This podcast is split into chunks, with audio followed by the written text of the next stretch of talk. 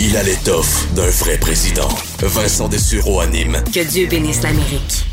Encore une fois, cette semaine, beaucoup de choses à analyser avec Luc La Liberté qu'on rejoint tout de suite. Bonjour, Luc. Oui, bonjour, Vincent. Euh, bon, gros menu parce qu'il y a des choses à l'intérieur des États-Unis qui sont importantes et beaucoup de politiques internationales commencent à s'intégrer de plus en plus dans des dossiers chauds. Euh, je veux commencer avec les États-Unis et la Chine qui se retrouvent et c'est, bon, au moment où l'on se parle, le cas en Alaska, euh, rencontre États-Unis-Chine qui, souvent dans des rencontre internationale, j'ai l'impression, Luc, même si on s'aime pas, là, on fait semblant là, et on sourit, puis on essaie de, on essaie de feindre un peu l'harmonie. C'était pas vraiment le cas dans les, euh, dans les 24 dernières heures, si je me trompe pas, entre les États-Unis et la Chine. Non, voilà, hein, quand, euh, quand, on parle de ces, ces fameuses séances de photos, ou encore ces, ces courtes déclarations vidéo qu'on a au début d'un sommet ou d'une rencontre. Euh, ben hier, c'était à l'opposé de ça. Habituellement, c'était un peu plus léché ou poli. Euh, là, on, on s'est balancé tout ce qu'on pouvait. Moi, j'avais l'impression d'un couple hein, qui est en chicane, qui a besoin d'une conciliation et qui doit d'abord se vider le cœur de tout ce qui l'énerve euh, chez son partenaire. Donc, on avait droit à ça hier. Ça a été particulièrement dur et, vigoureux. Là. Euh, si on s'y attendait pas, d'une certaine façon, je pense que c'est un peu normal, surtout si on regarde la situation euh, à, la maison pour les, différents meneurs, que ce soit les Chinois, que ce soit les Canadiens, les, Américains, pardon. Donc, il y a un certain nombre de choses sur la table. Dans le cas de M. Biden, on essaie de se distinguer de l'administration précédente, et c'est pas particulièrement évident parce que M. Biden a laissé en place les sanctions de Donald Trump, et ce qu'on s'entend pour faire, je pense, du côté américain, c'est dire on maintient certaines mesures qui étaient celles de Donald Trump. À la base, ces mesures-là ne sont pas mauvaises, mais nous, on peut faire mieux dans l'application et dans le plan d'ensemble. Alors, c'était important hier de montrer qu'on ne se laisserait pas marcher sur les pieds, mais on dit qu'une fois à l'intérieur, hein, une fois finalement les, caméras, les projecteurs euh, éteintes, il semble que le ton a été un peu plus conciliant, ou à tout le moins, en tout cas, qu'on soit allé au-delà d'une guerre de mots pour attaquer les, les véritables sujets. Donc, de, part et d'autre, là, on avait des, récriminations. Euh, la Chine ne va pas se laisser insulter quand on sait que les Américains, bien entendu, exposent un certain nombre de faiblesses à l'intérieur de leur démocratie ou d'éléments à améliorer. Et donc, au-delà de cette guerre de mots, euh, il semble qu'on hmm. soit prêt minimalement, en tout cas, à établir une liste de priorités sur lesquelles on doit s'entendre. Mais Luc, donc, ce que tu me dis, c'est que probablement, parce qu'hier, on, dans, les, disons, en public, on est sorti euh, vivement l'un contre l'autre. Anthony Blinken, le secrétaire d'État américain, qui disait euh, que Pékin menaçait l'ordre fondé sur des règles qui garantissent la stabilité mondiale, qu'on avait de grandes inquiétudes par rapport, évidemment, au dossier des, génocides, alors qu'en Chine, ben là, on a réagi fortement tout de suite après en disant que c'était de l'ingérence américaine dans les affaires intérieures de la Chine, etc., etc. Ce que tu me dis, est-ce que c'est, bon, devant public, on, s'affronte, mais que les canaux sont quand même ouverts entre les deux pays, puis qu'on essaie de désescalader un peu tout ça? Ben, les, canaux sont ouverts, je pense, parce que quand on, on prend un peu de perspective et qu'on regarde le tableau sur la scène internationale, il n'y a aucun des deux pays qui actuellement est suffisamment fort pour faire cavalier seul. C'est très clair que la Chine a profité de, euh, de l'absence de leadership américain. Le, America First de M. Trump, a servi la cause de la Chine à l'échelle internationale. Mais on ne peut pas dire que la Chine a encore supplanté définitivement les États-Unis. Les États-Unis ne peuvent pas, de leur côté non plus, agir contre la Chine seuls on va utiliser un certain nombre de leviers, on va tenter de mettre dans la balance ce qu'on peut, ce qu'on peut bien déposer, mais on a besoin d'alliances et on a besoin de joueurs. Et c'est peut-être là où M. Biden veut se distinguer beaucoup de ce que M. Trump a fait auparavant. C'est qu'il relance, par exemple, la Corée du Sud, il va relancer le Japon, il a relancé l'Inde, il le fait avec l'Australie, il le fait bien sûr avec des partenaires ou des joueurs plus près géographiquement, dont le Canada. Mais je, je pense que M. Biden a besoin de temps. Euh, la plupart des experts s'entendent pour dire que la Chine va éventuellement supplanter le leadership américain. Donc, M. Biden joue, euh, il peut jouer entre guillemets l'horloge. Il a une fenêtre ou une opportunité de replacer un peu le jeu, mais tout en sachant qu'éventuellement, il, y a, une échéance. Il, reste peu de temps, M. Hmm. Biden, pour, pour bouger ou rétablir la situation. Mais ça oblige donc les partenaires à se parler et à trouver des atomes crochus. Est-ce qu'ils seront suffisants? Par exemple, je pense que dans la lutte au changement climatique, on va éventuellement trouver un canal de communication qui est beaucoup plus évident, puis où les deux joueurs peuvent se, se, réunir. Mais quand on va parler de développement strictement économique ou de développement technologique, de développement aussi militaire, euh, on peut penser qu'il y aura encore des gros mots qui vont être échangés. Euh, ceux qui ont une vision plus sombre de ces relations-là évoquent parfois c'est un concept connu en politique étrangère. Hein, on, on, évoque le piège de Thucydide. Donc, on est remonté à ce vieil historien grec quand il disait, ben, euh, grosso modo, hein, si on a eu une guerre entre les deux puissances, Sparte et Athènes, c'est que Sparte a eu peur de la puissance émergente qu'était Athènes. Alors, on peut imaginer les Américains dans le rôle des Spartiates et euh, la Chine dans le rôle des Athéniens. Et donc, les Américains réagiraient par peur ou par euh, incapacité à bien s'ajuster à l'évolution, hmm. au développement de, la puissance de la, Chine. Moi, je pense qu'on a encore une marge de manœuvre avant d'en arriver là. Peut-être que je pêche par excès d'optimisme, mais je répète, la, fenêtre, elle se réduit de plus en plus en termes de, en termes d'années. on a parlé donc de la Chine et aux États-Unis, beaucoup des, euh, des euh, Américains d'origine asiatique, parce que bon, cette semaine, il y a eu cette attaque terrible à Atlanta qui, euh, bon, a causé huit décès. Euh, des Américains d'origine asiatique. Par contre, bon, le, lien, les motifs sont pas exactement clairs. Il y avait le dossier de la, de la sexualité euh, déviante. Mais bon, qu'il y ait un lien ou pas, il n'y a pas de mauvais moment pour parler de cette problématique-là aux États-Unis parce que beaucoup euh, d'Asiatiques dénoncent aux États-Unis à être victimes de, dans certains cas, d'insultes verbales, dans d'autres cas, d'attaques carrément physiques. On a vu une femme quand même soulignée là, à San Francisco qui a reçu un coup, un sucker punch, pardonnez-moi l'expression, mais en plein visage euh, et qui a réussi à 75 ans à prendre un bout de bois et frapper son, son assaillant. C'est lui qui s'est ramassé à l'hôpital en premier. Quand les policiers sont arrivés, c'est lui qui était sur la civière. Quand même un dossier de, de, de, bravoure chez cette femme-là, mais qui, qui, montre quand même que oui, il y a une, problématique. Joe Biden, d'ailleurs, qui euh, s'envolait pour euh, la Géorgie pour aller parler de son plan de relance, dévier un peu des plans pour aller rencontrer des leaders de la communauté asiatique. donc, c'est un quand même un dossier qui visiblement, euh, visiblement, ça a touché une corde très sensible chez la communauté euh, euh, donc d'origine asiatique aux États-Unis. Écoute, dès l'implantation de la communauté chinoise aux États-Unis, il y a eu des réactions très fortes. on va, on pourrait évoquer longtemps les retombées hein, de, la conquête de, de l'Ouest, de la ruée vers l'or, du développement du chemin de fer, ce qui a pénalisé la communauté chinoise ou tous ceux qui finalement sont d'origine asiatique euh, c'est qu'en général, on va accorder plus d'importance dans les médias euh, aux hispanophones, à leurs revendications, ou encore aux revendications historiques. Puis dans le cas des hispanophones comme de la communauté noire, c'est c'est également tout à fait légitime. Mais eux disent on est qu'en quelque sorte la minorité invisible. S'il y a euh, un seul aspect positif, ou en tout cas un aspect qui, peut venir en aide à cette communauté-là, c'est qu'on en ait parlé beaucoup. Et le fait d'avoir une femme à la vice-présidence qui euh, revendique des origines asiatiques, ça ne peut pour eux qu'être positif. Euh, est-ce qu'il y aura des retombées à moyen, à long terme, des changements significatifs? Ben là, on, va devoir attendre pour voir un petit peu. Euh, quand tu quand tu dis, hein, il y a, y a euh, cette communauté-là est sous les projecteurs actuellement, puis il n'y a pas de mauvais moment pour en parler. En 2020 seulement, il y a eu une hausse de 150% donc des agressions verbales ou des agressions physiques à l'endroit d'Américains d'origine asiatique d'origine chinoise en particulier. Et quand on parle d'agression, euh, même si euh, l'agresseur, le, le, tueur en question n'a pas dit j'ai fait ça parce que j'aime pas les Chinois, reste que tu l'as évoqué. Euh, c'est un autre type de malaise très important qui est la relation qu'on a avec la pornographie et une pornographie où on met en scène les gens en fonction de leurs origines. Donc, il semblait, lui, avoir une fascination pour les salons de massage, entre autres où il pensait obtenir des services sexuels d'Asiatiques. Donc, il n'a peut-être pas procédé ou il voulait peut-être pas les tuer pour ça, hmm. mais il y a quand même une association à l'origine ethnique. Voilà, de par son de par son penchant pour certains jeux, euh, certains jeux ou euh, un accès à la pornographie.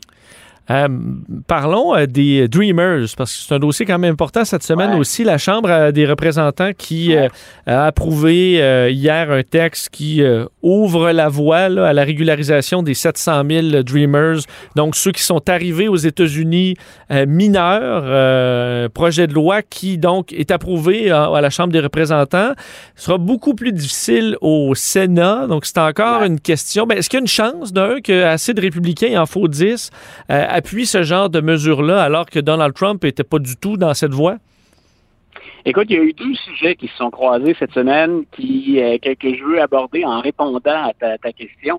Ta question, c'est est-ce qu'il y a des chances que ça passe? Moi, je suis particulièrement pessimiste.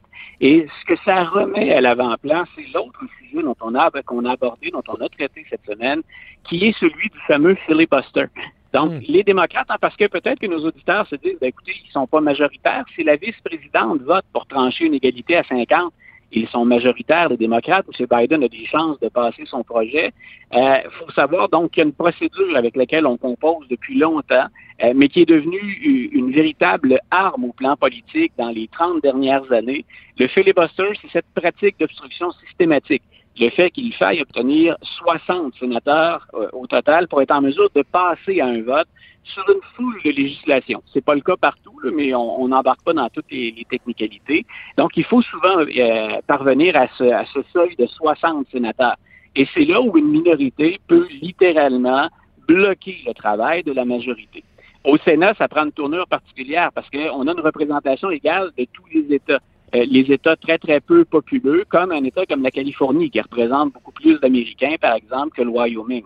Alors, il y a de plus en plus de réflexions autour de la possibilité d'enlever cet outil-là ou cette procédure-là qu'on appelle l'obstruction systématique ou le filibuster. Les démocrates hésitent encore, bien entendu, parce que ce ne sont pas tous les démocrates qui sont prêts à larguer cette arme-là. Euh, puis en même temps, on se dit, là, on l'utilise, on est contre le filibuster, bien sûr, parce qu'on est majoritaire, que va-t-il se passer le jour où les républicains vont reprendre la majorité au Sénat, ce qui était le cas, par exemple, sous Donald Trump? Mais je, pense de plus en plus qu'on va, ce sera plus qu'une menace, qu'on va devoir réformer le Sénat. Le climat ou le, climat politique est tel qu'on le voit dans l'agenda politique hein, ou dans les projets politiques, les projets législatifs de l'administration Biden, les républicains ne sont pas intéressés à collaborer euh, dans plus de 90% des dossiers. On était presque 99 de refus de collaborer ou même de discuter. Donc, le problème de l'immigration, on a pointé du doigt Joe Biden cette semaine parce qu'il est débordé présentement à la frontière. On a cette question des Dreamers et des immigrants illégaux dans l'ensemble. Euh, M. Biden, s'il veut bouger, il faut absolument que le Sénat le suive. Donc, c'est peut-être ce qui va convaincre un certain nombre de démocrates, pas nécessairement d'éliminer la procédure de, du filibuster, mais au moins, en tout cas, d'en réduire l'étendue, c'est-à-dire de, réduire le nombre de projets de loi pour lesquels il faut absolument avoir ce plancher de 60 sénateurs. Moi, j'anticipe d'ici un an ou deux, je pense dans la prochaine année, euh, les démocrates vont assurément discuter sérieusement, puis vont faire planer la menace sur les républicains. On va réformer le Sénat. Parlant de tout ça, parce que mon prochain sujet a un peu un lien avec tout ça, je lisais euh, dans le Washington Post un éditorial que j'ai trouvé intéressant, puis je veux, ton avis euh, là-dessus. Ça, s'intitulait tout simplement Comment Biden et les démocrates ont détruit un des plus grands mensonges des, euh, des, des, des, Trumpistes. C'était que les démocrates allaient s'auto-détruire entre la gauche, avec la gauche radicale, que Joe Biden et tout ça, qu'il allait avoir des conflits, qu'on allait aller nulle part avec des projets pour le, le climat et compagnie. Et on, on fait référence à un euh, une information qu'a obtenue Politico, comme quoi il y a eu une rencontre récemment, c'est un, exemple de travail entre l'aile gauche du Parti euh, démocrate et euh, l'aile plus centriste. Rencontre entre le Chief of Staff, le Ron Klain, et des membres de la Chambre des représentants plus progressifs pour discuter euh, dans une discussion qu'on qualifie chez Politico de constructive. On a parlé entre autres du de l'immense programme touchant les infrastructures qui s'en vient, qui sera une immense facture aussi. Euh, évidemment, dans l'aile gauche, on explique qu'on voulait, euh, bon, qu'on inclut là-dedans des trucs par rapport au changement climatique, au système de santé, et qu'on serait plutôt entendu pour dire, ben regarde, on va faire les infrastructures un bloc, qu'on va essayer d'avoir les républicains avec nous sur celui-là, et tout le reste, on va le mettre à part, puis on va le faire approuver, nous, avec notre majorité, euh, sans les républicains. Donc, on essaie de trouver des terrains d'entente, question de calmer euh, la gauche, euh, l'aile gauche. On avait vu Bernie Sanders même appuyer le, grand plan de relance. Donc, à date, je ne sais pas combien de temps ça peut tenir, mais ce qui était la grande menace, là, que les démocrates allaient, être que, allaient que se quereller du début à la fin, pour l'instant, ça fait juste deux mois, mais euh, ça ne se produit pas. Non, voilà. Puis si on a parfois critiqué Joe Biden, euh, que, j'ai toujours qualifié de plus pragmatique que de dogmatique ou d'idéologue, de, euh, je pense qu'on est parvenu à entendre raison de part et d'autre. On le sait très bien qu'on n'a que deux ans pour bouger. Le résultat des élections de mi-mandat en 2022, euh, tout le monde, tout le monde est, un peu doute un peu des chances de maintenir la majorité dans les deux chambres. Donc on se dit, il faut profiter des deux années qu'on a là parce qu'on pourrait perdre une des deux chambres les deux, ce serait étonnant, mais probablement, pardon, une des deux. Euh, on sait aussi qu'au Sénat, ben, si on doit voter en bloc et parvenir au chiffre de 50, ça veut dire que des démocrates un peu plus conservateurs, et là je pense encore à Joe Manchin de la Virginie de l'Ouest ou à Mme Sinema qui représente l'Arizona, euh, ce sont des sénateurs qui peuvent difficilement être très, très, très progressistes considérant qu'ils se sont imposés, euh, dans le cas de M. Manchin, c'est même en territoire trumpiste. Donc, c'est un démocrate qui a un peu les, mains liées quand il pense à ses commettants ou à ses chances de réélection. Donc, quand on agit à la Chambre des représentants, on sait qu'on peut s'exprimer plus haut et fort sur des mesures progressistes euh, parce qu'on a des chances de les faire passer. Mais on sait que si on veut servir la population américaine et l'administration Biden et ménager des chances de garder la Maison-Blanche, on doit tenir compte de la composition du Sénat également. Donc, je pense que stratégiquement, on s'entend pour dire profitons de l'année et demie déjà qui nous reste pour passer ce qu'on peut passer euh, en, perdant pas, bien sûr, les, deux ou trois votes de démocrates plus conservateurs qui se trouvent au, Sénat. Mais j'étais sceptique, moi aussi, Vincent. je faisais partie de ceux qui disaient euh, les démocrates, qu'est-ce qu'ils ont de la difficulté à ne pas euh, se, critiquer publiquement? Et qu'est-ce qu'ils ont de la difficulté à se serrer les coudes? On va plus souvent aller vers de grandes idées et de grands principes, on va moins jouer le jeu politique. On était moins habiles, je pense, que le sont les républicains habituellement. Donc, les républicains, ils sont prêts à laisser des questions de principe de côté pour dire sortons la calculatrice et regardons comment on peut gagner. On va d'abord aller chercher la victoire. Euh, je sens qu'il y a un peu plus de ça du côté démocrate hmm. ces jours-ci. En terminant, euh, on a vu, euh, bon, cette semaine, euh, cette possibilité que les États-Unis, Justin Trudeau le confirmait aujourd'hui, que les États-Unis nous envoient, nous prêtent 1,5 million de vaccins AstraZeneca.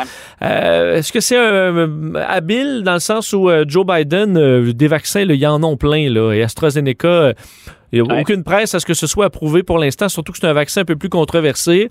Et là, bon, on fait bonne figure. Je voyais dans les médias partout américains, on disait, là, on donne des vaccins, on est donc bien gentil. Alors qu'il aurait été gentil de nous en envoyer en février, en janvier et en décembre. Ça n'a pas été le cas. Maintenant qu'il y en a partout, ben, on nous en envoie.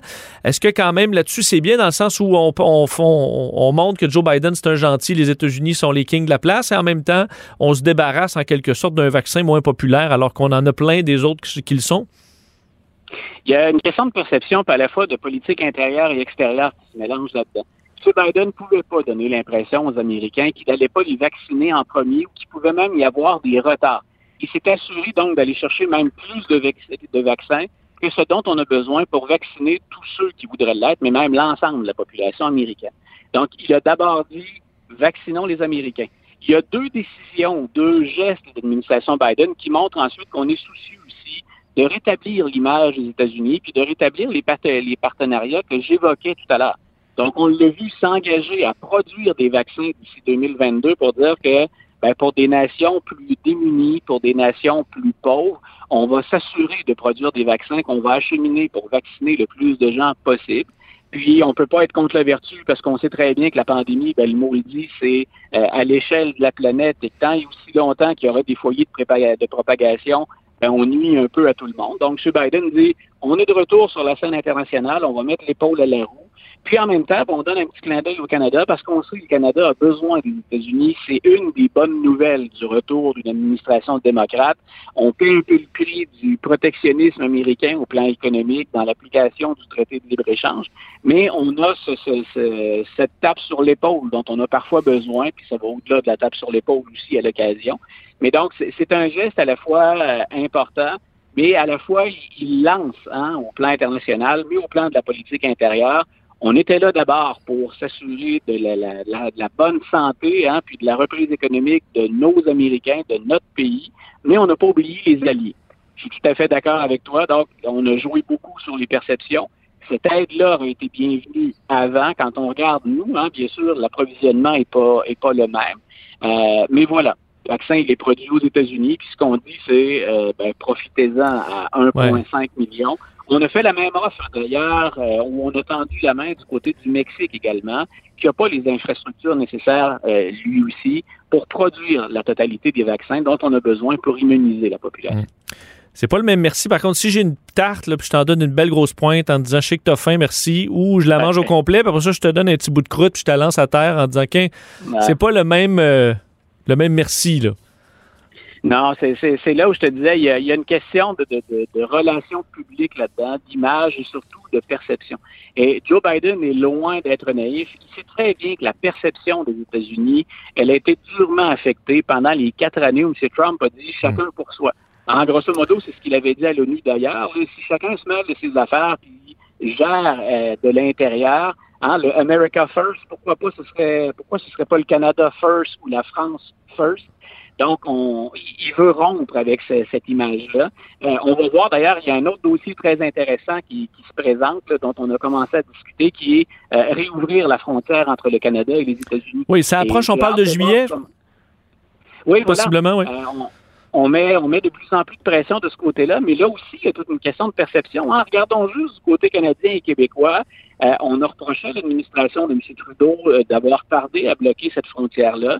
Si les Américains vaccinent à, un rythme record, c'est drôlement impressionnant l'opération qui est en place actuellement, on sait aussi que leur nombre de cas ne baisse pas. On a comme stabilisé la situation, mais il y a toujours beaucoup de cas. Quel va être le degré de confiance des Canadiens et des Québécois face à des Américains qui pourraient maintenant traverser la frontière? eux dont la gestion de la pandémie et des, des, cas a été beaucoup plus trouble que celui de notre côté de la frontière, euh, ben, il va falloir aussi déployer tout un arsenal de, de, charme, disons, puis d'arguments pour nous convaincre que c'est une bonne décision, au-delà de, au-delà de l'économie. Oui, et qui sont quand même euh, vaccinés à très, très grande vitesse, ça, quand même, on leur donne oui, Voilà. Euh, Luc, un gros merci. Bon week-end. À la semaine prochaine. Bon week-end à toi aussi. Salut.